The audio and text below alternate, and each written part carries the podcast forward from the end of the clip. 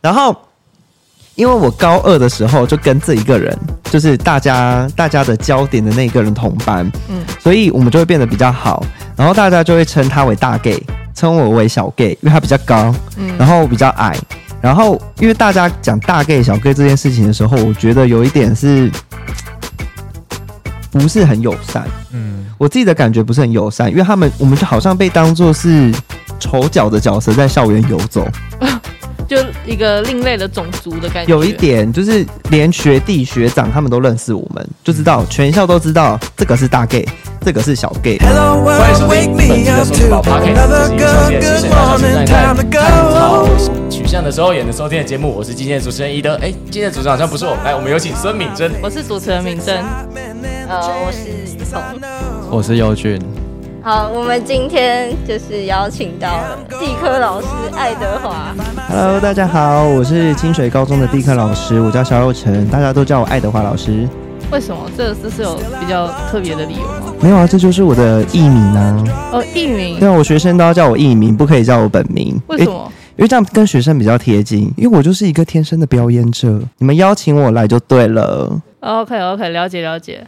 那想问老师一个问题，就是老师，你大概什么时候发现自己是喜欢男生的？我好像从国小的时候吧，从国小的时候我就觉得好像对男体有兴趣。男体？之前去上那个游泳课的时候，呃、我就那个时候内心就觉得好像对男体有兴趣。然后我觉得对男生有兴趣很好笑，因为小时候那个男生之间不是都会，你知道，就是。月下偷桃之类的，那个时候我就觉得对这个活动我很有兴趣，所以那个时候我才开始发现我好像对男生有一点兴趣。可是因为那个时候不知道什么叫同性恋，嗯，所以那时候会觉得很恐慌，觉得哎，好像男生不是应该喜欢女生吗？我怎么会对男生有兴趣？嗯，所以那个时候国小的时候，我对自己的性向是否认的，完全否认。我一直洗脑自己说我喜欢女生，我喜欢女生，我喜欢女生，嗯，这样子。然后一直到国中，到国中喜欢男生的这一个心又有点更强烈，但还是排斥。嗯，因为我身旁没有人跟我一样，所以那个时候我发现跟我一样喜欢男生的人的时候，是在网络上知道的，所以我才发现，哎，原来有很多人是跟我一样的，我不是一个孤单的角色。可是国中我还是洗脑自己，我应该喜欢女生，我应该要交女朋友才对。了解了解，对对对对。那。老师，你在国中的时候是有喜欢过男生，然后的那种过程吗？就是、哦、我好喜欢他，我好想要跟他表白的那种过程。国中的时候，国中的时候就只有在心里默默的喜欢呢、欸，就是默默就觉得啊，这个人好帅哦，啊，我觉得好帅，好想跟他交往，可是我不敢说，然后还是不断的洗脑自己，我应该要喜欢女生。哦，国中的时候。那高中的时候有吗？有过吗？高中的时候比较认识自己的时候是遇到我第一个男朋友，哦、就是在高一的时候。那个时候我认识我自己的同班同学男朋友，然后那个时候我才觉得自己好像真的可以喜欢男生，而且因为我的环境都是在男校里面，所以那个时候就比较没有女生，我就开始觉得好像可以喜欢男生。那我跟男朋友交往的过程当中，我就开始慢慢的比较接受自己这样子。了解哇，这只是一个很就是从原本很传统的，就感觉是啊，我不能，我被封印住的感觉，然后后来就是解开枷锁的那种感觉。嗯嗯嗯，差不多就是这种感觉。因为我觉得你越大了，你接受到的资讯越多，你会觉得自己比较不是一个孤单的角色。那当你面对你不认识的情境的时候，你就会觉得很害怕、很焦虑。我觉得不管是同志或是任何情况，都是会很焦虑的。可是你发现。有同温层的时候，你就会开始觉得，哎、欸，自己好像也不差，可以放胆做自己。没错，哦，了解。那呃，关于这件事情的话，老师，你有跟你们的家人讲过这件事情吗？大概是什么时候呢？我爸妈其实不知道这件事情，就是全世界都知道，只有我爸妈不知道。到现在吗？对啊，到现在。为什么？是他们反对这件事情？也不是，是我爸妈的个性比较。比较爱为小孩担心，嗯，所以我希望能够有一个伴侣，让他们觉得我以后不会孤单的时候，嗯、我才会选择跟他们说。那因为我自己有两个姐姐，一个妹妹，那他们其实都知道。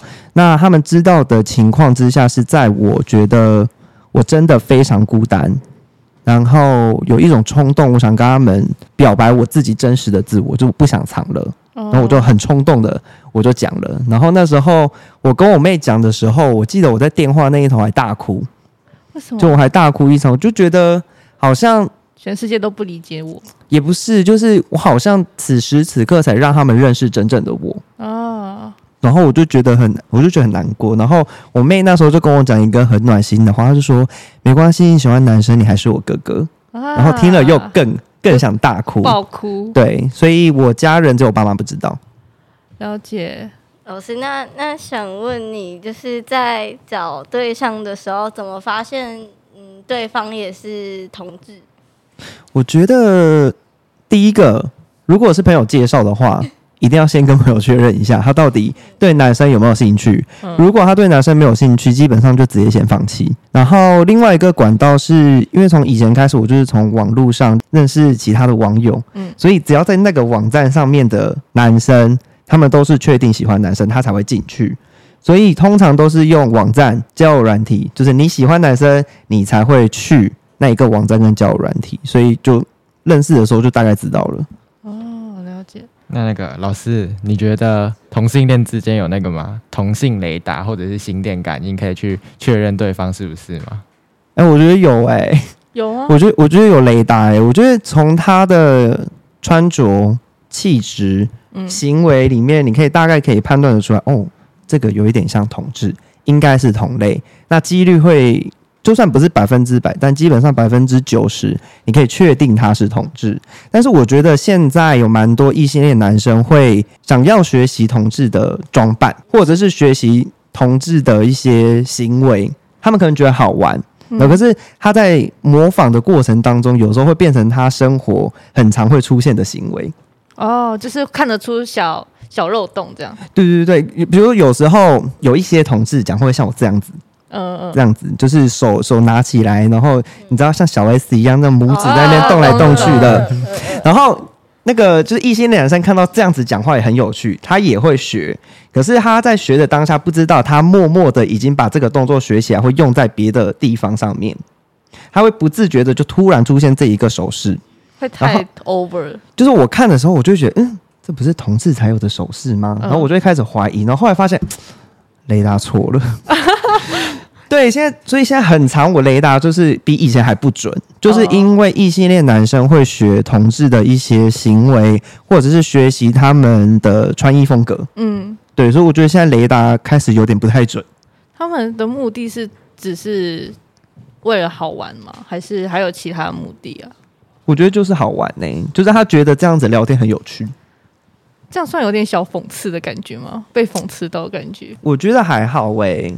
我个我个人觉得还好，我觉得他们就只是当做一个，比如说我们对话，如果是像这样子平常讲话的话，他们可能觉得无趣，然后没有什么高潮点。但是如果我们加了一些什么戏剧动作，会看起来好像更生动。我觉得他们的心情可能是这样子。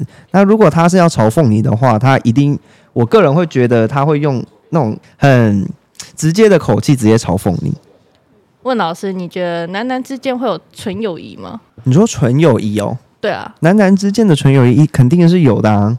有吗？异性恋之间的男男不就是纯友谊吗？那同性呢？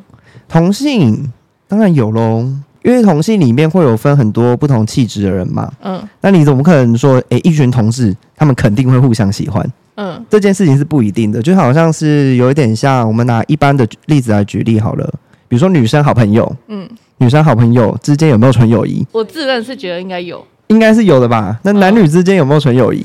我很难讲，我站反对。你说没有吗？对，我站反对，但是同时我也觉得有哎。你想象一下，你的同班同学的男生，那是同学朋友，就是呃，如果是那种好朋友的话，我觉得是没有的。就很好的朋友的话，我觉得是没有。好，我个人觉得有哎，我就个人觉得有纯友谊哎。就像我跟我的闺蜜，虽然我们是异性，可是我们就是纯友谊啊。可是，如果套用在男男之间的话，我觉得也是诶、欸。嗯，因为你不可能假设我们呃，比如说四五个，嗯，我们四五个他都很好，然后我们都是同性，我们总不可能四五个都互相喜欢吧？对对。那这样不就变表哥表弟了吗？对啊，不就变表哥表弟了吗？所以我觉得应该是有纯友谊的啦。对啊，虽然实在这现实生活中是有纯友谊，但是在我主观的世界当中，嗯嗯嗯，百分之九十是没有纯友谊，但百分之十是有纯友谊的。但就是因为在我的生活的世界势力当中，就是很多都会打破我这个规则。哦，所以你比较没有那种完全肯定的答案。对对对，所以我是否定。嗯、对，OK。老师，那你觉得如果喜欢上呃，可能对方他不是同志的话，那要怎么去抉择？喜欢上不是同志的男生哦，我觉得这件事情在以前我比较年轻的时候会发生，就是你会默默的喜欢上一个异性恋男生。我跟你讲，通常大部分同性恋男生都有一段意难忘，意难是那个异性恋男生的意难忘。嗯嗯。然后以前就是因为会碰很多壁，很多次壁，然后你就会觉得啊，为什么他不喜欢我？然后那个时候还抱持着觉得说，没有，我觉得。男生有可能会喜欢男生，即使我努力了，他如果跟我很好，他也有可能会喜欢男生。以前我是相信这件事情的，但是现在呢，你知道长大了之后，我们比较注重的是投资报酬率啊，就是你与其喜欢一个异性恋男生，不如你去喜欢同性恋的男生，你比较有机会成功。嗯，因为你就算喜欢同性恋的男生，你对他有兴趣，你都不一定成功了，你还去找异性恋的男生，风险比较大。风险比较大，所以现在不会碰壁了。就是如果我知道他喜欢女生，那我就不会浪费时间在他身上。嗯，所以没有过就是他即使喜欢女生，但我还是很喜，就是还蛮喜欢他的那种感觉吗？嗯，但是内心都会跟自己讲说，他喜欢女生，你不要浪费时间了。哦，对，现在讲究投资报酬率。嗯，了解了解。那那个老师，就是你有被那种。就是异性恋男生拒绝，然后那种拒绝是讲很难听的话那种吗？讲很难听的话。我以前啊，高中的时候有一个经验，就是我们班有一个男生，然后他在呃，比如说在学校或者是在 KTV 的时候，然后他就会跟你非常的亲密，然后还会叫你宝贝什么之类的。异性恋男生哦，哦，然后你知道那个时候，你知道在伤痛中的人就很容易很容易会被吸引。被这种花言巧语吸引，所以我就会觉得，诶、欸，他是不是好像可以接受我？嗯、所以那个时候我就开始对他有一点兴趣。然后后来跟他开始比较好了之后，你就会想要再更进一步。可是当你提出想要更进一步的时候，他就会说：“没有，我们只是朋友。”然后那时候我想说：“我们只是朋友，你干嘛讲这些就是很亲密的话？然后你还对我的动作这么亲密，他是亲密到他会亲你的那一种、欸？”诶。这 too over 吧？是不是就觉得好像应该差不多了？对啊，对不对？可是他到最后你要更进一步的，他就直接跟你讲，没有，我们我们只是朋友。然后后来就是我们在一些私人空间里面有，你知道，就是就是发生一些关系，呃，对，发生一些关系，就是翻来覆去的这样子。呃、然后后来就是被我们文组的其他同学知道了。这件事情，然后因为你知道文组的人总是很八卦的，就是一传十，十传百，非常快。对，所以就是所有的人都知道了。然后后来传到他，就是后来传到他耳里的时候，我是听我同学跟我讲的，就是人家问他说：“哎，那你觉得跟那个他他他，就是做的感觉怎么样？”嗯，然后他就跟别人讲说：“哦，没有啊，就是他，他就只是。”就是我的试验品而已啊，就是我想试试看跟男生可不可以。好过分哦！这样子，我是听别人转述跟我讲的，然后我就超不爽的。就是因为我也没有直接找他谈，我就是直接完全不理他。即使他有想跟我道歉，就是我也不接受。那那要怎么消化这种感觉跟心情？我觉得你只能找朋友谈，你找朋友表达你自己的不满。嗯。我觉得这个时候，当你在伤痛的时候，你一定要赶快找同温层。找那种会安慰你的人，你不要找那种你觉得他一定会骂你 的人。你干嘛去自讨苦吃啊？你一定要去找，就是你觉得他一定会安慰你，然后站在你的角度骂对方的那一个人。嗯，这种方面我比较女生心态，这样子我心里会比较好受。所以当就是那个时候，我跟我同学讲，然后那时候也有跟老师讲，嗯，所以那个时候大家都一起私底下帮我骂他，我就觉得我自己心里比较好过一点。那再加上他自己是有罪恶感。然后跑来找我道歉，可是我不接受，我就觉得那你就这个罪恶感跟你一辈子吧。对我比较，我比较，比较我比较阴险。了解了解。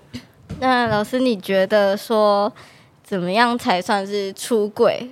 那出柜要讲出来重要吗？还是不应该要有这个这个价值吧？就不应该存在？我觉得这一点是要看个人怎么想诶、欸，因为有一些人他就会觉得没有啊，我喜欢男生很正常，从小到大就都都都是很正常。尤其是现在这种开放多元的社会。出生的小孩可能会有这种想法。那以前的话，我我自己如果是我自己个人，我还是觉得有出柜这一个词。那出柜，我自己个人的定义是我愿意跟我的朋友说我喜欢男生，或是我对男生有兴趣，那就是代表出柜。那可能在人生不同的阶段，我觉得我都会经历过好几次出柜。比如说高中的时候，我其实是被出柜的情况，不是我自己讲的，是别人，是别人。就是去跟大家讲，嗯，然后大家就知道我喜欢男生，所以我是被出轨的，嗯。然后我大学的时候是我觉得我认识新朋友，我要一直藏，就是有一些话题呀、啊，比如说我对我觉得哪个男生很帅，嗯，就是你知道内心也很想讲，很想讲，但是也很想分享，但是你又怕露馅，嗯。那个时候我就觉得，哎，我有点心累了，我不想这样藏来藏去，就干脆讲一讲。所以我就会跟朋友说，哎、欸，其实我我其实对男生有比较有兴趣，哦，这样子。对，所以我就是大学是自己主动出柜的。那后来出到社会之后，我一直都没有，我一直都没有出柜这一件事情，因为我自己不会主动讲。如果我我主动跟你讲说，哎、欸，我喜欢男生，嗯，这不是很奇怪吗？那、嗯、就突然就是突然一个话题，我喜欢男生就怪怪的。对，或者是异性恋的男生或是女生，你也不会去跟人家讲说，哎、欸，我喜欢女生，哎、欸，我喜欢男生，这件事情不是很奇怪吗？所以我觉得。一直出到社会，出柜这件来讲，这件事情对我来讲就比较没有意义了。嗯，因为我觉得这个就是我自己的生活，我没有必要去跟人家一定要一一交代。有对，有点是那种交代的那种感觉。嗯，对，所以就是如果认识我的人都会知道，我完全不避讳讲这件事情。你从我的话题，或是从我的回答，你就大概知道哦，你是这样子的人。对，所以出柜现在对我来讲，就是不是一个很重要的事情。那那个老师，就是你在求学阶段啊，或者是现在出来工作，那有被受到什么异样的眼光吗？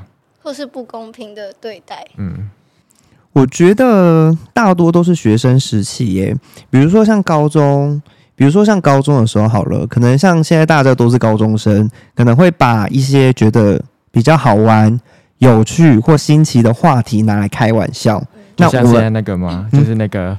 台大，台大，哦、对，台大那对，就是这一个心，就是这一个心态，嗯、我觉得是难免的。而且我以前读的是男校，嗯，所以就更明显。所以那个时候，只要高一的时候有人出柜了，就会变成大家的话题，嗯，就说，哎、欸，那个就是比如说那个大 gay，现在又在哪里哪里哪里了？他跟谁靠很近很近？这样子，那他们是出于开玩笑，然后想要有一些爆点的心态在讲这件事情，然后。因为我高二的时候就跟这一个人，就是大家大家的焦点的那一个人同班，嗯，所以我们就会变得比较好，然后大家就会称他为大 gay，称我为小 gay，因为他比较高，嗯，然后比较矮，然后因为大家讲大 gay 小 gay 这件事情的时候，我觉得有一点是不是很友善，嗯，我自己的感觉不是很友善，因为他们我们就好像被当做是丑角的角色在校园游走。就一个另类的种族的感觉，有一点就是连学弟学长他们都认识我们，就知道全校都知道这个是大 gay，这个是小 gay。我觉得有点不太像是给你一个取绰号，比如说，嗯、呃，你的绰号是叫随便叫巴拉好了，嗯，那我以后就叫你巴拉。可是这没什么特别的意思，只是你的绰号。可是我觉得他们帮我取的这一个绰号，感觉很像是有嘲讽的意味，有点嘲讽。对对对，有点代号。比如说我们讲八卦，就说那个巨蟹男、巨蟹男、天秤女什么之类，我觉得好像自己被当代号的感觉。所以那个时候会让我觉得有点不太舒服。可是我觉得大家的嘴巴我没有办法去堵。嗯，所以就这样子吧。然后后来有一次比较严重，是因为我高三的时候住宿舍。那我们宿舍的话，中午我们是要回去吃饭的。那有我们会先回房间拿那个便当盒。然后我们要回房间的时候，我们门口就被贴了一张纸条，就写说：“呃，文组支持。”然后因为我是族中，他写“文组支持，族中支持”。然后我就想说，谁这么幼稚啊？然后我就拿给了那个我的室友，就另外一个那个 gay，我就说，你想不想闹大？然后他就说好，我就说好，那我们去跟教官说，因为只要跟因为跟教官讲，一定会闹得很大。嗯嗯。然后后来我想说啊，算了，先跟班导讲好了，毕竟毕竟先过我们班导那一关，然后再跟。教官讲好像比较合理，这样一级一级的上报。嗯，然后我们就去跟班导讲，然后那班导那个时候觉得我们在考学测，不要把一些其他阿里阿扎的事情，就是混淆我们考试的一些心态，所以那个时候他其实建议我们说，就先这样子。那后续呢？后续就没有后续了，那张纸被他收走。我们刚开始，他刚开始拿走的时候，其实当下会内心有点受伤，会觉得。好像没有人要帮我们说话的样子，嗯，被忽略的感觉。我觉得有点被忽略。可是后来想一想，也觉得哦，也是啦。因为这件事情如果闹得太大的话，毕竟我们要考学测、考职考的人，有可能是会影响到我们考试的心情。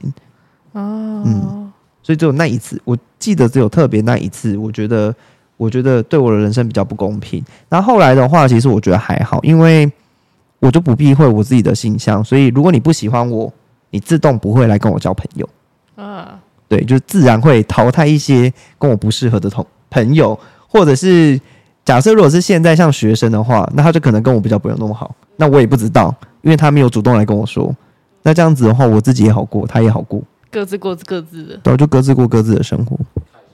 那本集的收水包 Podcast 就到这里结束喽。那希望收听这集的你们可以更了解关于同志的一些想法，还有一些经历。我们在 Spotify、KKBOX、Apple Podcast 等各大 Podcast 平台都有同步上架的影片，还有语音，记得订阅、按赞、追踪起来。我是主持人米森，我是宇俊，我是姚俊，我是今天的特别来宾爱德华。大家下次再见喽，拜拜。